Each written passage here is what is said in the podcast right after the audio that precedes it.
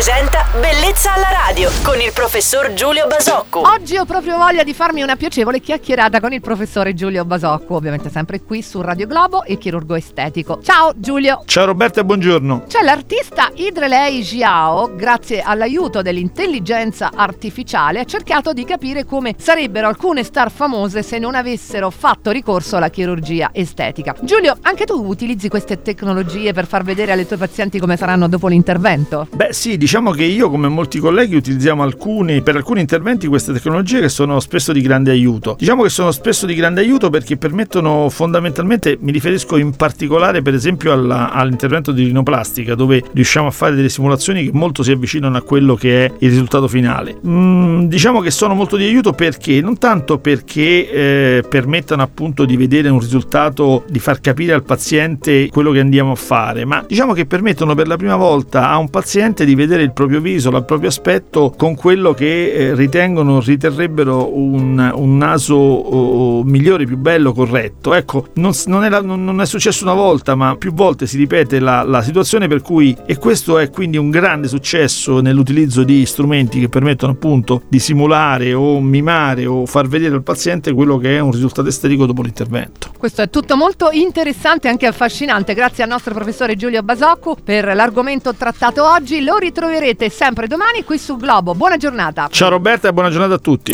Bellezza alla radio.